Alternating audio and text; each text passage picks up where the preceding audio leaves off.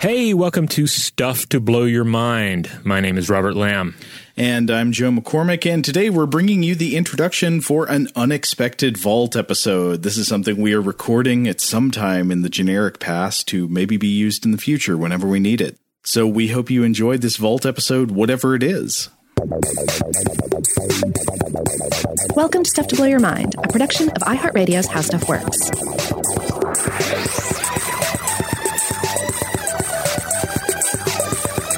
Hey, welcome to Stuff to Blow Your Mind. My name is Robert Lamb. And I'm Joe McCormick, and today we're going to be talking about a piece of legendary architecture. This will be sort of in the tradition of our episodes on, uh, oh, we did one on the, the, the great Buddha in Sichuan, Yes. right? Yeah, yeah, and, and like that episode, you know, we're gonna we're gonna be focusing in on this particular um, work of architecture, this this this particular thing that people have made out of the earth. Uh, but in doing so, we're going to get a chance to discuss a little history, a little theology, and perhaps uh, you know overall introduce uh, many of our listeners to uh, maybe a part of the world you haven't heard about, or a part of uh, uh, of our shared history that you may not be that familiar with. Because when you think of great constructions, you know what what comes to mind? You think of the Great Pyramids, the Great Wall of China. Perhaps you think of Stonehenge or the ziggurats of Mesopotamia, uh, the Mesoamerican pyramids, perhaps. And, and these are all uh, fabulous. And these are just a few examples that we can turn to for amazing marvels of stonework, architecture, and construction throughout humanity's history. And with all of them, we we revel in the study of their construction. Right? How did, in many cases, ancient people refine the raw earth itself into the necessary building blocks? How did they transport all this stuff then to the building sites? And then how did they assemble these structures that end up standing, you know, the test of millennia while the empires around them rise and fall, and yet the, these structures remain? You know, something we've discussed a number of times is the way these ancient structures uh, they demonstrate mysteries about uh, about past engineering techniques that very often tend to cause people uh, to want to go to, to outlandish alternate hypotheses. You know, all the ideas about how the pyramids were, were built. You always get the aliens hypothesis, and like you know, why is it that people want to go there with that kind of thing rather than just thinking, "Wow, ancient people must have been so clever to come up with with uh, ways of making such amazing structures with the limited tools they had." Right. Yes. Like the, the idea that ancient Egyptian humans built the pyramids is, uh, to my mind, uh, plenty amazing. You don't have to go to the even more amazing and outlandish uh, idea that aliens came from another world and showed them how to do it. I mean, really, the, the, it's far more interesting to to examine uh, the truth and seek seek the truth of the situation. Like, how did actual humans carry this out? How did they, even with their you know their limited technologies, figure out how to achieve these marvels? But it's not just the pyramids. I mean, I think it's fascinating that sooner or later an aliens hypothesis shows up for all of these, you know, for Stonehenge, for the Mesoamerican pyramids, for basically anything built in a pre-modern period that still looks amazing today. Right, and I mean, really, if you if you wonder about anything that you maybe don't have a full grasp on how uh, the pieces came together, like say bread, it's easy to think, oh, bread just does not seem to make sense. It must have been the gift of an alien culture. Uh, but we, we, talked about this before. We did a whole um, um, pair of episodes on ancient alien hypothesis and and uh, what Carl Sagan had to say about it, and other critics have had to say about it. Uh, and, but indeed, uh, all of these uh, uh, these locations that I've mentioned already, you can find certainly find some ancient aliens folks out there that are uh, chiming in on it. And uh, I also ran across uh, some related to today's episode Oh no. because uh, to, to, but but we're not going to really get into that because the real story is the amazing part. We're going to be discussing uh, a particular of example of construction that is really just as amazing as you know making all these giant blocks, bringing them together, and building the pyramid. But uh, this particular example is also going to buck the traditional steps that we've discussed here, and uh, we're going to be looking at centuries-old Christian temples in Ethiopia that were not built from blocks of stone that were you know quarried over here and then brought uh, together and then assembled into a building.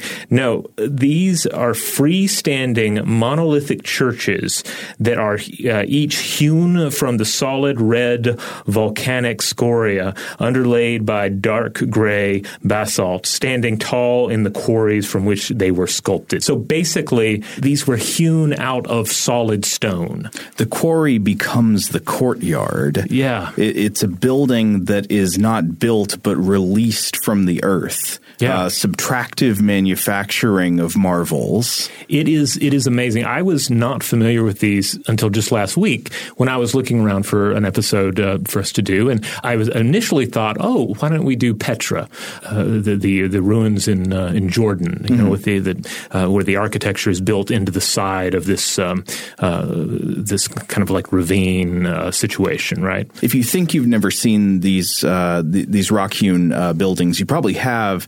They're featured, for example, in Indiana Jones and the Last Crusade. They Yeah. show up in several movies. Yeah, uh, Pet Petra specifically uh, in this case. That- you're right. So, uh, so I was thinking, oh, Petra would be a good uh, episode. And I started looking around about it. And indeed, Petra is fascinating. Perhaps we'll come back to it.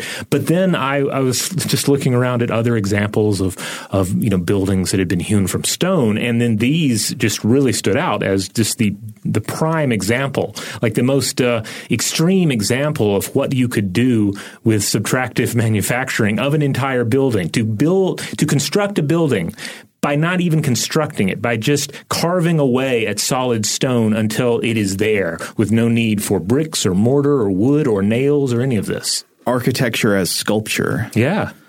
So, where will you find these? Well, you will find them in Lalibela, Ethiopia.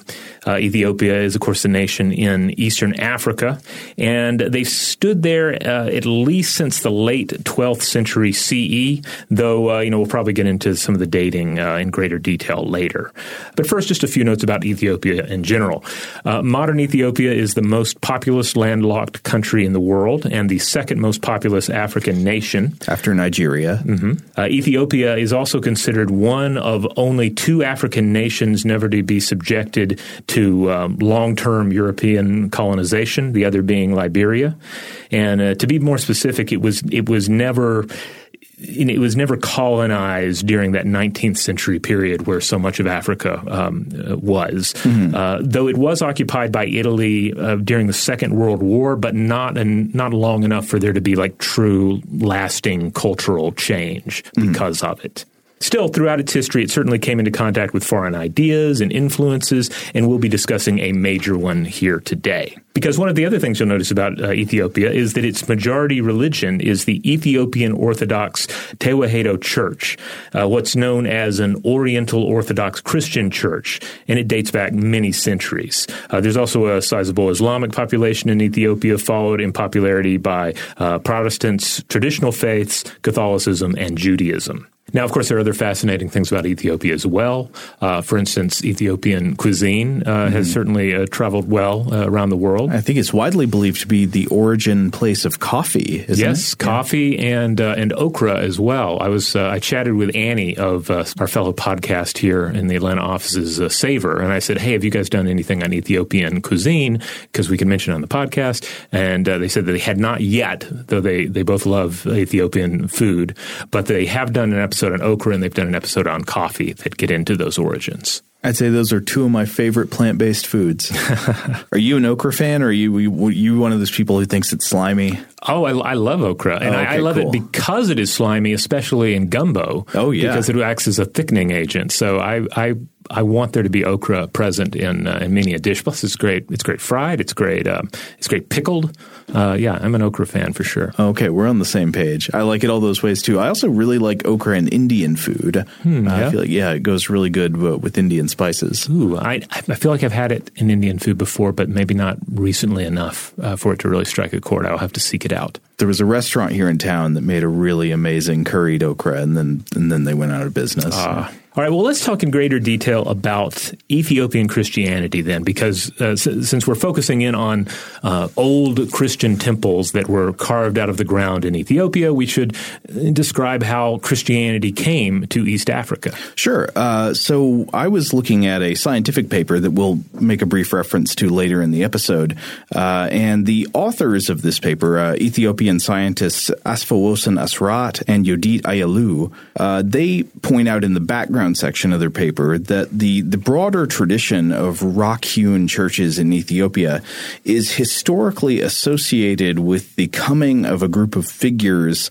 known as the Nine Saints, who were alleged to have journeyed from Egypt and Syria during the late 5th and early 6th centuries to preach the gospel of Christianity in Ethiopia, and more specifically, to spread and promote the monastic lifestyle. So I, w- I was digging into this claim. I wanted to learn more about the Nine Saints, and this eventually led me down a path where I found a really awesome entry about uh, Ethiopian Christianity and the Ethiopian monastic tradition in a book called The Encyclopedia Encyclopedia of Monasticism, edited by the historian Will Johnston, with this specific entry on Ethiopian monastic Christianity written by the Ethiopian American philologist Getachew Haile. Uh, I was reading this as well, and it uh, is is quite uh, quite a fascinating entry. I just had no idea just how uh, important the monastic tradition was for just Ethiopian uh, culture in general. Yeah, yeah. So Haile writes that uh, due to the proximity of Ethiopia to the Middle East, some Christianity probably began to spread there organically as soon as the religion was founded, but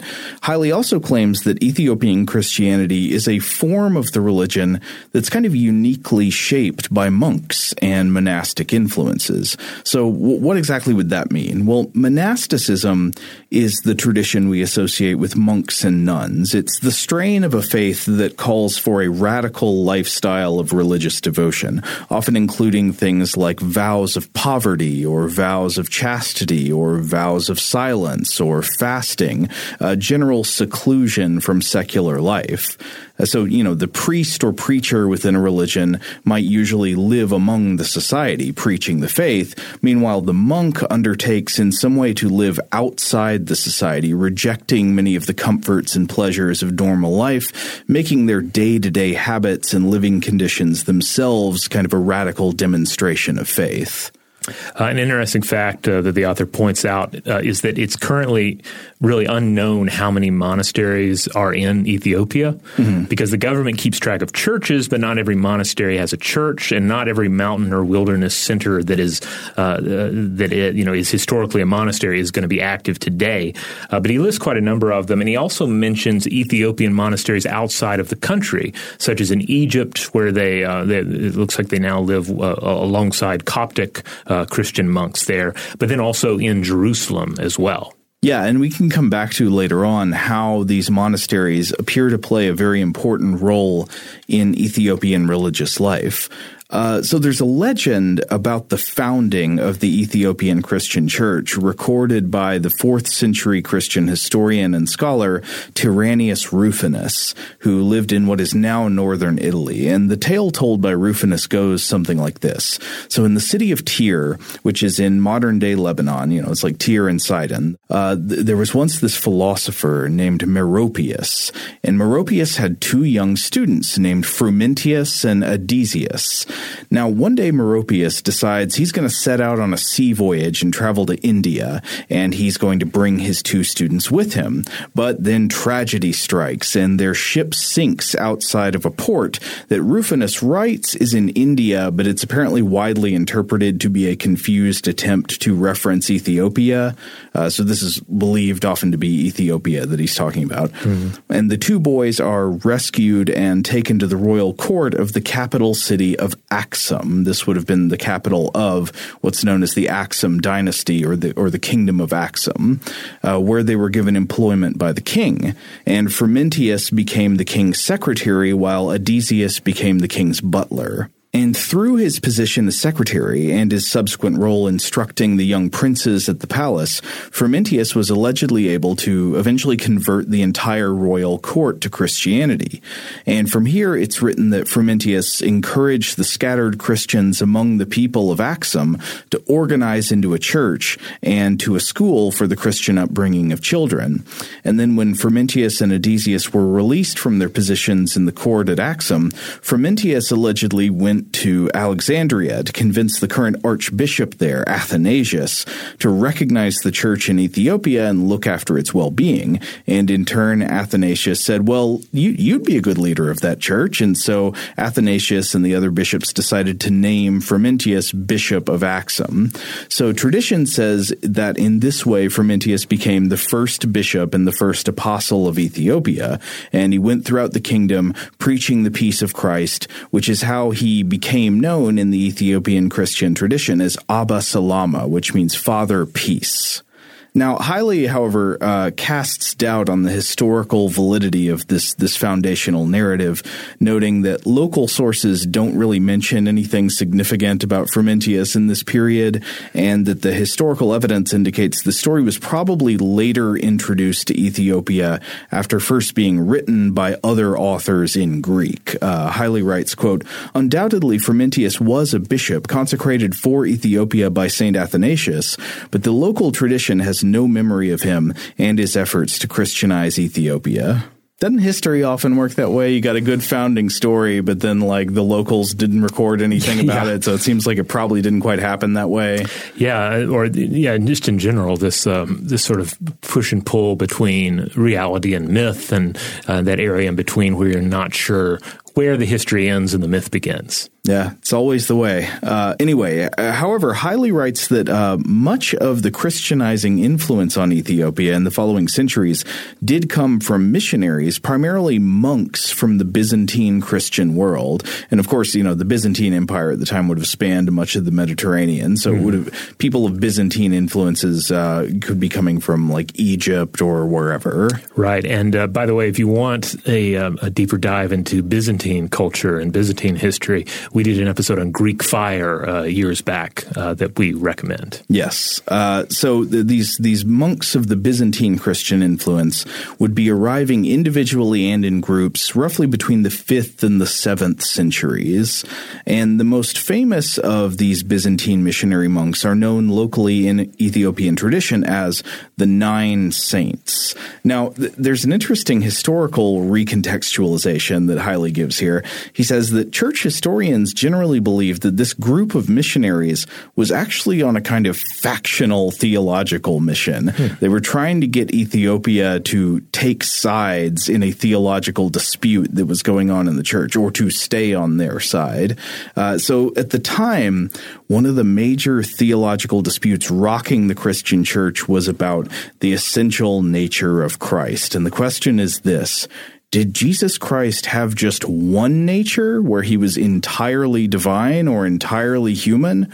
Or did Christ have two separate natures, one of them earthly and one of them divine? Now, I know with that kind of argument, I'm sure some people are kind of rolling your eyes like that doesn't sound like an, a super meaningful distinction. But disputes like this were rampant in the early church, and they led to bitter, agonizing power struggles and sometimes excommunication, accusations of heresy, and all the concomitant punishments and, you know, et cetera. So th- these fights about the nature of Christ are known as Christological disputes.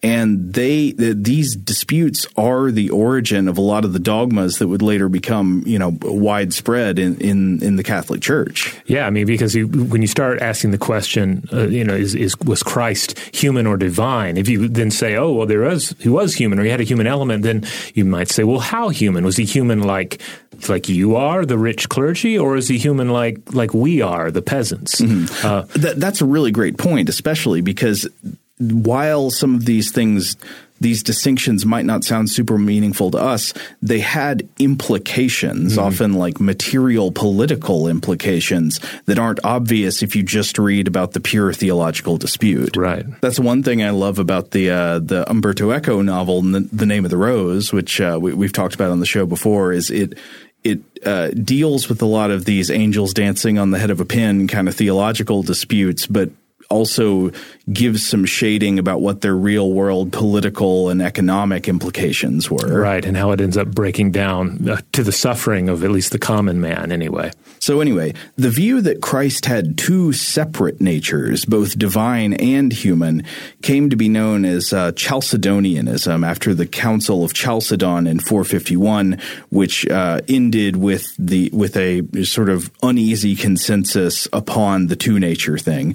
And the view that Christ had only one nature came to be known as monophysitism.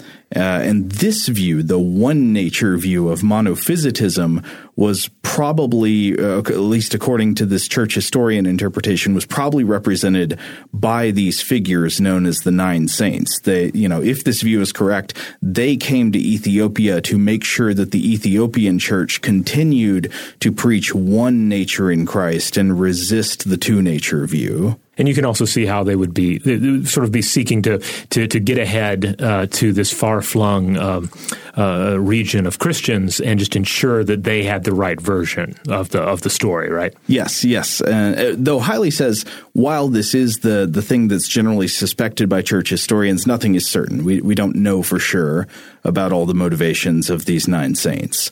Locally in Ethiopia, the nine saints are, are not remembered for arguing any particular side of a Christological smackdown. They're, they're mainly remembered for strengthening the faith of the Ethiopian church and for, again, emphasizing monasticism, the, the monk lifestyle. Uh, so these nine saints are said to have brought with them a number of important books, and these are widely believed to inc- to have included the books of the New Testament, but also books of Christian doctrine and education. So, in, in uh, evidence of the strong influence of monasticism in Ethiopia, Haile mentions that one of the first books translated into the Ethiopian language at the time, uh, known as Ge'ez, was a work known as the Monastic Rule of Pachomius who was the founder of the Cenobitic monasticism tradition. Now, uh, this is a type of monasticism that encouraged monks to live together in communities with other monks, like the abbeys we would traditionally think of, rather than simply living individually as isolated hermits, which I think is the older view of the monk lifestyle. And of course, you still saw examples of that in Ethiopia as well. Right. Yeah. Yeah. You see both. Uh, so maybe we should take a break, and then when we come back, we can talk about the nine saints. All right, we're back. So let's let's get to get to these nine saints. Uh, who uh, who were they, and what were they? Uh, what what did they allegedly bring to Ethiopia? Okay, well, Haile mentions actually ten well remembered Byzantine monks who each founded a monastery in Ethiopia. Uh, the, the first one is not traditionally thought of as one of the nine saints, but he's historically very important, and so he bears mentioning. This is Libanos or Mata, and uh, legend has it that he heard the call to a monastic life on his wedding night. Oh, that is that is bad timing, dude. Or perfect timing, I guess. You know, I guess so. Uh, so on his wedding night, he's like, "Oh, oh no, wait! I've got to take a vow of celibacy. I got to go be a monk." So he runs off to do that, uh, and uh, he apparently went to Ethiopia, where he founded a monastery and helped an Ethiopian monk translate one of the Gospels into Ge'ez. Uh, and then the next are who are traditionally thought of as the nine saints. Uh, I'm not going to mention biographical details or legends about all of them, just a couple of them. So the first one is named Aragawi or Zemikael, and he is known as the leader of the nine saints or the elder. Uh, Zemikael is also an appellation that means like devoted to Michael. Uh, and on, on so the, the, the nine saints supposedly traveled from Egypt to Ethiopia with uh, as their leader. And legend says that quote the saint used a long serpent as a rope to ascend the impregnable summit of Mount Damo, where he built his monastery. All right, so they all build a monastery. This guy uses a, a snake to climb a mountain, and he builds a monastery on top of the mountain. Uh, and this is a mountaintop monastery that still exists today. Obviously, historians do not think he actually used a snake to climb the mountain, but uh, there is really a monastery there. It is attributed to him. It's in the region of Tigray, and it's famous for being only accessible by a rope assisted ascent up a steep cliffside. So you really do have to climb a rope up a cliff to get to this monastery. That that sounds terrifying, and and I also think that that might be the point uh, of it because there was a, there was another cliffside or um, mountaintop uh, sanctuary that we uh, that we ran across. I was looking at a, a, video from Great Big Story about this, and I think there's also uh, uh, there, have been uh, BBC videos about it as well. Mm-hmm. Th- this is this other one is known as Abuna Yamata Ga or the Church of Saint Abuna Yamata. Yeah, and the, the, video I watched showed how to to climb it. First of all, you have to climb it barefoot, mm-hmm. um, and then the final stretch is this is after you've actually ascended to to a height on level with this small little monastery that's built into the, the cliff. You have to walk along this uh, cliffside trail to the entrance, and it's just a sheer drop to your left. Mm-hmm. Uh, and the the narrator was talking about just how it's it's terrifying, and then you're inside the sanctuary. And I, I can't help. I mean, part of that, of course, is just nature of the location, mm-hmm. but the other part is I can imagine that you're you're walking along this ledge, and it is this terrifying. Uh, um, ordeal. You know, you're imagining yourself plummeting and falling and dying, and then you emerge into this this decorated cavern with these uh, images painted on the walls, and you're in this holy sanctuary, uh, just you know, secluded uh, from everything else. Yeah, I think what you're emphasizing there is that the the seclusion, the isolation, the inaccessibility, and the danger are not bugs but features. Mm-hmm. They're part of the religious experience generated in getting to this this place believed to be holy. Right. So I can see the same situation being in place if you were having to climb this this rope uh, to finally emerge into a, a sanctuary. Yeah, uh, an interesting note on the same subject, but uh, this is from a different part of uh, Getachew Haile's history. Uh, Haile also writes that the, there are two words meaning monastery. Uh, he, he, doesn't say the language specifically, but I'm pretty sure he's talking about Amharic, the uh, the Ethiopian language of today. But he says these two words today meaning monastery. The first word is daber, which literally comes from the word meaning mountain, as in Mount Sinai, and then the other word is gadam, which me, uh, which comes from a word meaning wilderness, as in John the Baptist referring to himself as a voice crying out in the wilderness. Uh, and I loved that. That's so interesting. So you got these two words, both mean monastery. One means mountain, and one means wilderness. Yeah, that's great. I mean, that that ties in nicely with topics we've discussed on the show before. Uh, how high elevation can uh, can impact the mind, mm-hmm. and then also the the, the the recharging effects of, of being in a natural environment. Yeah, and uh, I, I, think you read this uh, part also where he talks about they do sometimes refer to different types of monasteries. Right. So, like the Daber monastery would be a monastery that is on top of a mountain, or is a certain type of like uh, major officially recognized monastery. Meanwhile, uh, a, a Gadam monastery, I think, can be more like uh, is uh, can be more unofficially recognized or can be anywhere. Right. Yeah, and so th- thus it becomes very difficult to actually have a good count on how many Ethiopian Ethiopian monasteries exist. Yeah. Uh, so, so that was anyway the the legacy of the first uh, of the nine saints. The second one is known as uh, Pantaleon or Pantaleon, uh, called Pantaleon of the Cell, because he allegedly never once left his tiny cell after he entered it. So this guy, one of the vows he takes is a vow to be sealed in this room. He keeps his vow to remain inside for forty five years until his death. Wow. Uh, the next one is uh, Yeshak or Isaac or uh, Garima. So many of them have multiple names they're known by. This one is believed to have been born a prince, but then became a monk. Uh, there's Afsi, his uh, hagiographer, writes that he never died, but instead ascended directly into heaven, like Elijah or like Jesus. Mm-hmm. Yeah. So so far, each of these are kind of hitting on uh, like sort of traditional tropes of the the holy man or the hermit, or uh, certainly the the prince that becomes a holy man is very much in keeping with the Buddha. Yes. Yes. Uh, and then you got the next five. No bio details on these. Haile didn't have much about them except like when their feast days are celebrated. But you've got uh, Gubba. Aleph, Yamata, Likanos, and Sema. And Haile writes that uh, the monks you would meet in Ethiopia today often like to trace their lineage to one of the nine saints. So they can say, oh, I'm of the tradition of, uh, of Yamata, or I'm of the tradition of Pantaleon. But anyway, uh, this period, the nine saints period, would be the uh, fifth to sixth century. And this appeared to be a boom time for Christianity and monks in Ethiopia. Haile mentions that uh, an Egyptian monk named uh, Cosmas Indicopleustes uh, wrote of visiting the coastal regions of Ethiopia along the Red Sea in the year 525, and that uh, wrote at the at the time that the churches and the monasteries in Ethiopia were thriving.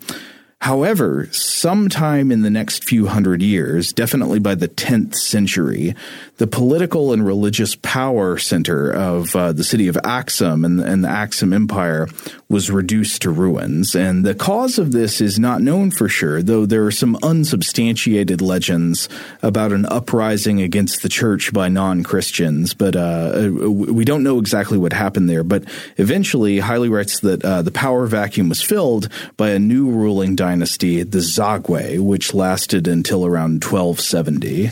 Yeah, I was I was reading about this this uprising in uh, the history of Ethiopia by Said A. Adejumobi, uh, the, uh, and basically the the chief antagonist that is attributed uh, to what is sometimes called the Ethiopian Dark Age was the non-Christian queen uh, Gudit. Uh, she, according to these these stories, usurped the throne by force and reigned for forty years, and then passed the crown on to her descendants, who were then eventually overthrown by Mara Takla uh, an Agaw overlord.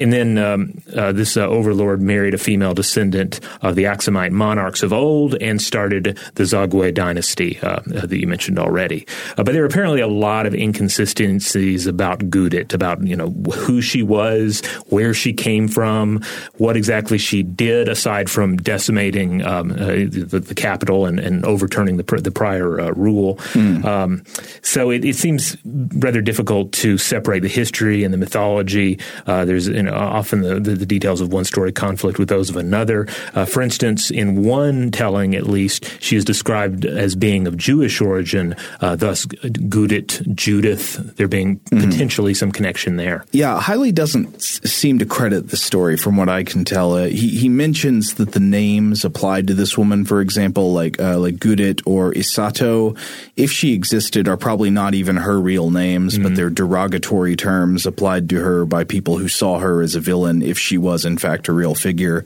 So this period seems murky. Right. But whatever led from the collapse of the Axum kingdom to the foundation of the Zagwe dynasty, it's under the Zagwe kingdom that the rock hewn churches of Lalibela are traditionally said to have been designed and constructed. So let's turn to the king, Lalibela. Yes, Lalibela, uh, the, the, namesake of, uh, of, of, the city of Lalibela. Mm-hmm. Emperor Gebre Meskel Lalibela, who lived 1181 through 1221, and who again was part of the Zagwe dynasty. That dynasty lasted from the year 900 to the year 1270. I think that's got to be a rough estimate on the beginning of it, right? Right. Yeah. Yeah. Um, so I, have seen it alleged in several sources that the name of this king, uh, that Lalibela, means something about bees, like quote, his sovereignty is recognized by bees, or that it just means surrounded by bees. Uh, I have not found that claim source to its origin or explained anywhere that looked too solid to me. So a question mark on that one. But I hope it's true because I like it. It's a, it's an absolutely wonderful magical gimmick for a monarch. Yeah. they're surrounded by bees. And uh-huh. yeah, and really this whole dynastic um, uh, struggle that we're uh, describing here. It just, I mean, Ethiopian history is amazing, and I um, I'm, I'm glad that I'm, I'm finally digging into it some. So uh, the, the Zagwe dynasty uh, had to, they had to make their capital in a new location. The previous one had been decimated by mm-hmm. the prior rule, so they made their capital in Roha, uh, which later took the name of the monarch uh, that we're talking about, Lalibela. Mm-hmm. So Lalibela is best remembered today for those these monoliths that he builds or has built or completes the building building of. You mean the rock hewn churches? Yes, the yes. rock hewn churches. Yeah, either he uh, the, the tales are, you know differ, but either he commanded their construction or he oversaw their completion. Mm-hmm. At any rate, his name is kind of like stamped on them historically. I think there's one other version in which his widow had at least one of the churches built in her husband's memory. Ah, okay. Now, that's the traditional telling. I was reading a short essay about the churches by a scholar of African arts named Kristen Windmuller Luna, and she points out that archaeologists have not actually established precise dates for the construction of the different parts of the Lalibela complex, but that the most common view among scholars is that these churches were probably actually constructed in stages over a longer period of time, maybe in like four or five different phases between the 7th and the 13th centuries. But again, we don't really know for sure. And in addition to the traditional ascription to Lalibela, the king's reign would fall right toward the end of this hypothetical multi-phase construction period. Yeah, so at any rate, his name is highly associated with them, and of course, the town bears his name. Um, and now, uh, there are some other stories you'll encounter out there about uh, that have alternate hypotheses for their creation. Uh, there was one I saw mentioned in a BBC article, even stating that the Knights Templars may have created them, but I don't think anybody really gives those stories a lot of, um, uh, you know, they don't give them a lot of attention. I think this is the primary hypothesis uh, that everyone uh, uh, agrees with. Wait, by History Channel logic, is the, are the Knights Templars also is that the same as the aliens hypothesis? Because the Knights Templars were aliens.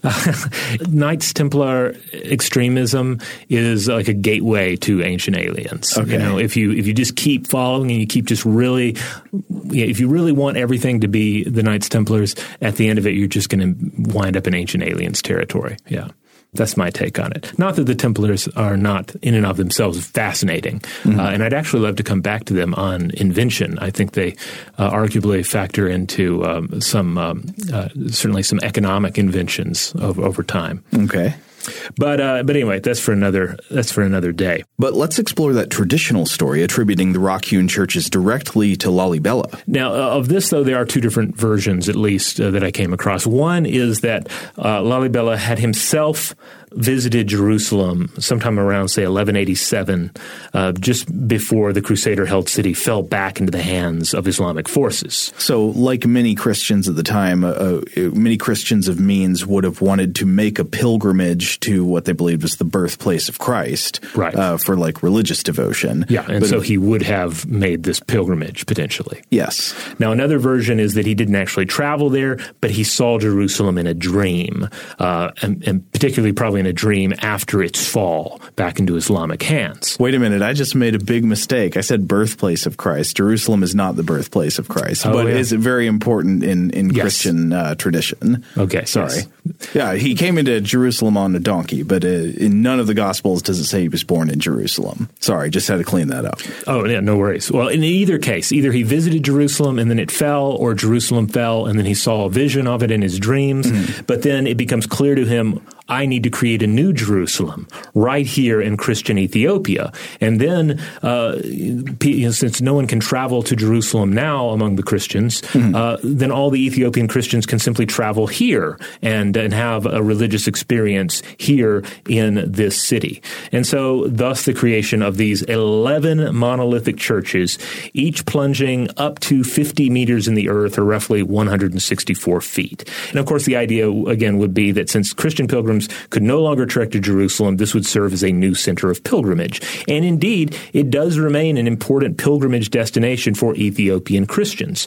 Uh, Christmas Eve, uh, which is uh, known as Gena in um, in uh, Ethiopian traditions, is a favorite uh, is a favorite time to visit with people walking hundreds of miles or more to visit the churches and engage in rites of fasting, prayer, and celebration. Yeah, and that's one thing that makes these churches special today. I, was reading again in that piece by uh, Kristen Windmuller Luna that some of the earliest of these structures may have originally served civic functions, like as palaces or fortresses, but at some point they became these churches as destinations for pilgrimage. And their location makes them different from some of the, you know, you would think of the big grand Catholic cathedrals that you might find in the middle of a huge city. Today, these churches are somewhat remote. They're not in the center of the Ethiopian capital Addis Ababa.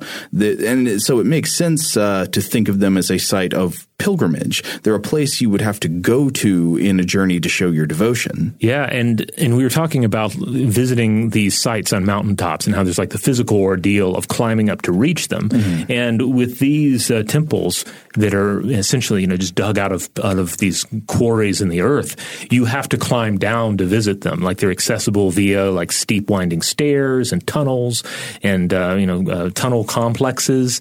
Uh, so you have like, you have a very similar situation except instead of an ascent, it is a descent. So uh, let's look at these 11 churches. All right. So um, they're arranged into three groups, and each one differs in si- exact size, rock color, architectural style. And um, according to uh, UNESCO, uh, because they are UNESCO World Heritage Sites, their translated names are as follows There's the House of the Savior of the World, and this is thought to be the largest of these monolithic churches. There's the House of Mary, there's the House of the Cross, there's the House of Virgins.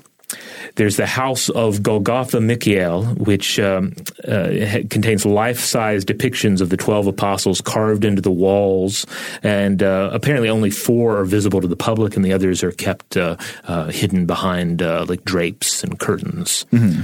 There's the House of Emmanuel. There's the House of Saint uh, Mercurios uh, and this was possibly a former residence. There's the house of Abbot uh, uh, Libanos. There's house of Gabriel Raphael. This was also possibly a former residence. There's the House of Holy Bread, and then finally there is the House of Saint George. This is the one if you if you see like a, um, an Instagram post for this uh, podcast episode, this is the image you're seeing uh, because it has this kind of cruciform plan to it, uh, shaped like a cross, specifically a Greek cross. And if you view it from above, uh, it's it's it, it's really when I first saw an image of it from above, I wasn't even sure what I was looking at. Yeah, there's a quality to. I think you were actually talking about this before we started recording. How it's the kind of architectural marvel that is difficult to appreciate from a single photograph mm-hmm. because in only seeing it from one perspective you don't really understand what's so marvelous about it you have to see like you have to see it from multiple different photos from different angles to start to appreciate it. Yes, absolutely. Because photographs taken from uh, from down inside the, uh, the, the the quarry, the pit, courtyard pit, the yeah. courtyard pit, whatever you want to call it, like yeah, those are impressive because you see this image of this building uh, uh here just rising up, and and if you don't know, you might just assume that it was built, uh, that it was constructed out of yeah, bricks, maybe surrounded by walls. Yeah, uh, but then when you see it from above, it's like, what is this strange cross surrounded by, uh, you know, uh, by, by, the you know pit on all sides that's just sort of emerging from the wilderness uh, landscape all around it. Yeah. Uh, so again, this is the Church of Saint George we're talking about. I, I guess let's take a closer look at this one to see what's so architecturally special about it. Uh, you you mentioned the idea of it plunging into the earth. I think that's the perfect way to describe the Church of St. George. It doesn't rise up from the earth like a regular church or a regular building. It rises from the bottom of a pit and the pit is a pit carved into natural rock. Mm-hmm. So as you approach the church, you're walking along a natural rock surface, not a paved area, but just exposed rock from planet Earth. And as you keep going, you realize you are approaching a deep rectangular hole in the ground with edges dropping straight off. And uh, from the from the top, you know, the lip of the pit down to the bottom, I think it's roughly 12 meters or 40 feet, roughly. Uh, the pit being maybe 25 meters or about 80 feet wide square. And then in the middle of this rectangular pit, there's this huge building in the shape of a Greek cross, as you mentioned, which looks kind of like a plus sign, uh, approximately as tall as the ground you're standing on, though the edges of the pit are not exactly all at the same height. So it depends on where you're standing. Uh, it might be taller than where you are. It might be a little below you. But this cross shaped building in the center of the pit is the church. And as the name suggests, again, it's not built, but carved directly out of the existing basaltic rock.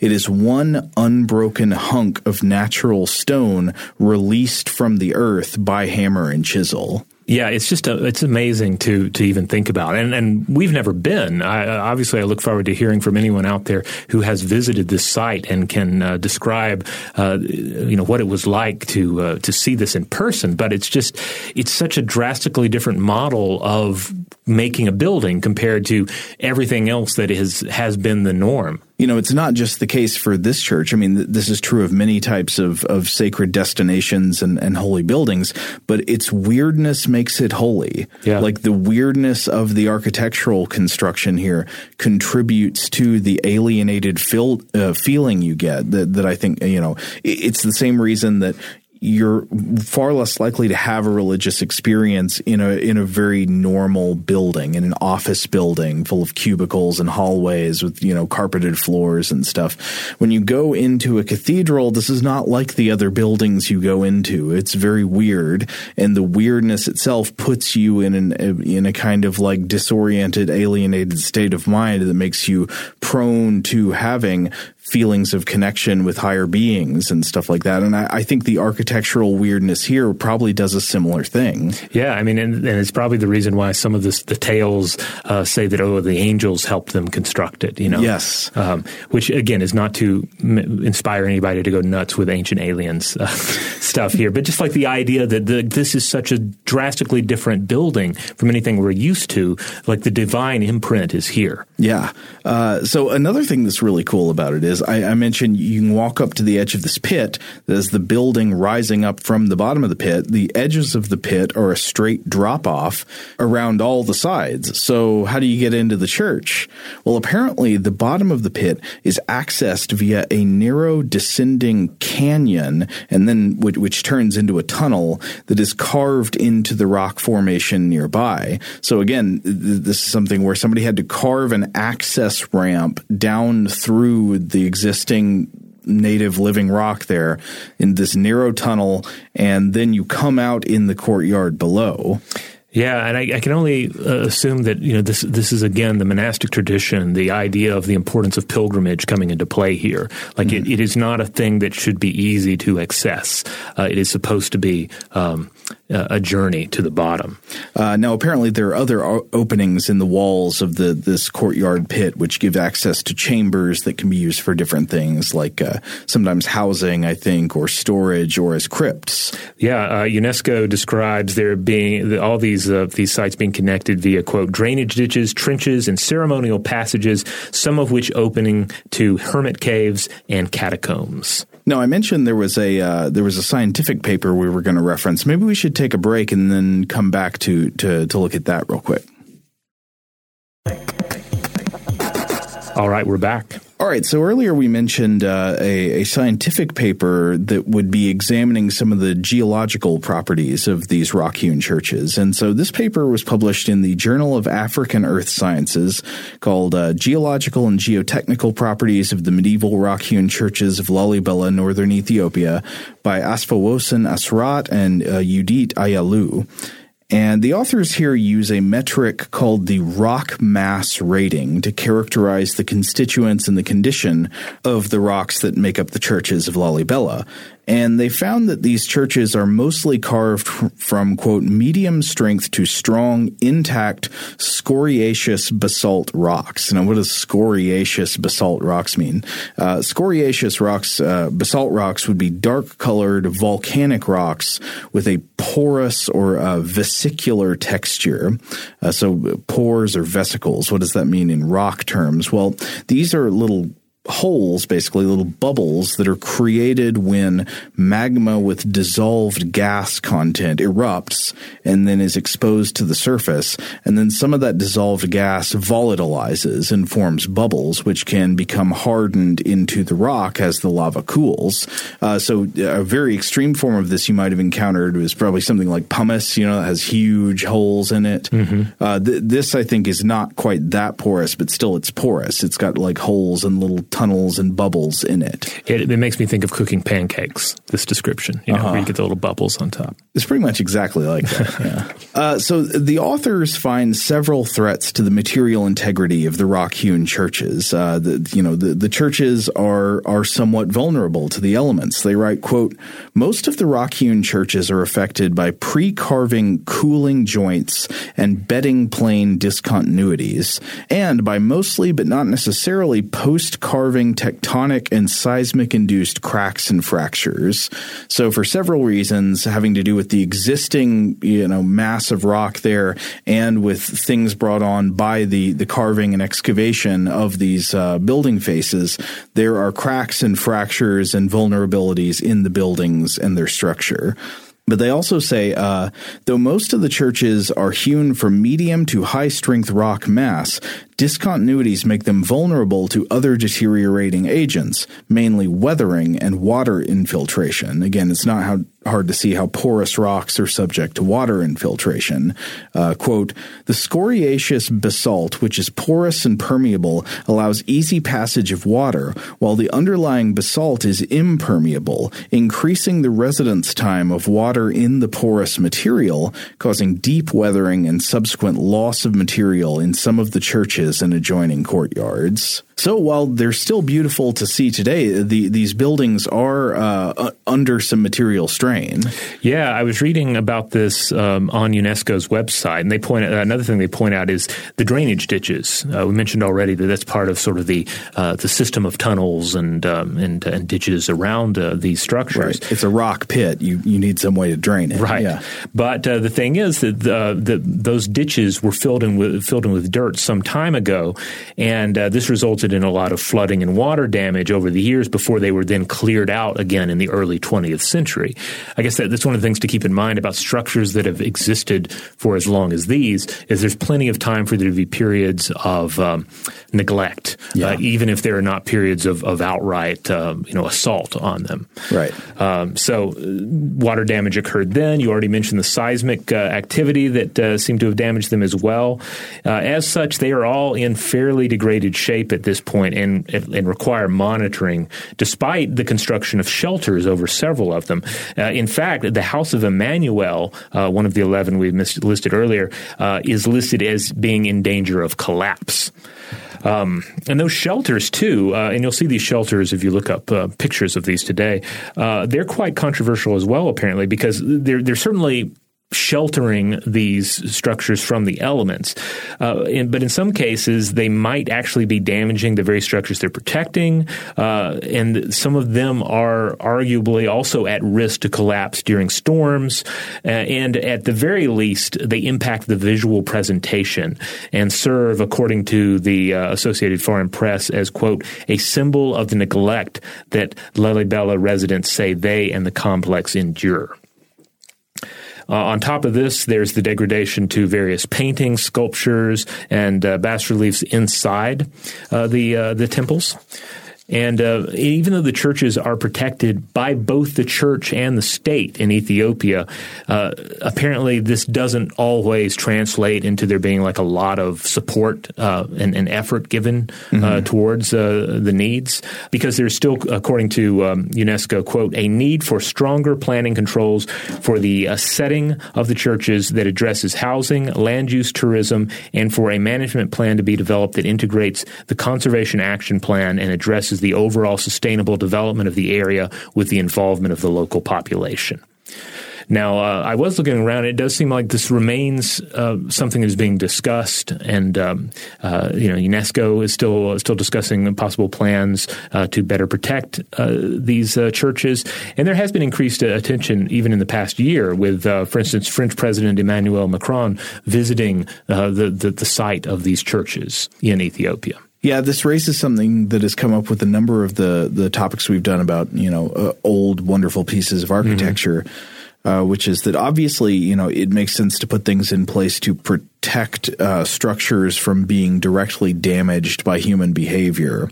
But when something is being sort of like naturally weathered, yeah. Uh, and and uh, suffering, you know, just from the exposure to the, the natural forces that permeate the environment, I think then it becomes harder to know exactly what to do. Like, so imagine you're just dealing with the issue of would it be better to put up a shelter over one of these churches to prevent rain from falling on it? Uh, or not. I mean, and so maybe putting that up, you would say, could prevent some water damage from accumulating over time, but also that damage is relatively slow to happen. And in the meantime, everybody who goes on pilgrimage to this church, now the pilgrimage is under this big artificial shelter. Right. And then I can only um, imagine that a site like this offers unique challenges as it is built unlike buildings are typically constructed, you know? Uh. Yeah, there, there are a number of concerns that come together here. And also coming back to just the nature of of buildings, the nature of sculpture, the nature of anything humans have made. Uh, something like like like this, certainly from a human perspective, it is long lived. It is very durable. It may even seem to be eternal. But from a geologic standpoint, it is quite frail. It is frailer than the thing that came before it, and uh, you know, therefore, it's it's foolish to think that it will just be able to remain down there at the bottom of this uh, this pit and, uh, and, and remain you know untouched. No, I mean it's it's going to follow the uh, you know the natural uh, laws of erosion like everything else. All right, so there you have it, the churches of Lalibela in Ethiopia. Uh, just amazing structures. Uh, again, we have not visited uh, this uh, this this site in person, but we know that uh, since we have we have listeners out there from all over the world, and we have listeners that are that are well traveled in many cases. Uh, we know some of you have been there, and we would love to hear of your experiences. Or if you haven't actually been to these monolithic churches, perhaps you've been to some of the other monolithic churches, and there are a handful elsewhere in the world. We'd love to hear about your experiences there.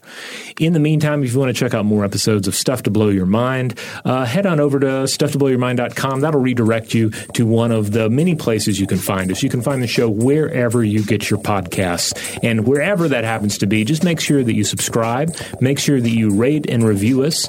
And uh, yeah, just uh, uh tell a friend. let, let someone else know that uh, Stuff to Blow Your Mind or our other show, Invention, uh, you know, helps get you through the day or taught you something you didn't know about previously. Huge thanks, as always, to our awesome audio producer, Seth Nicholas Johnson. If you would like to get in touch with us with feedback on this episode or any other, to suggest a topic for the future, or just to say hello, you can email us at contact at stufftoblowyourmind.com.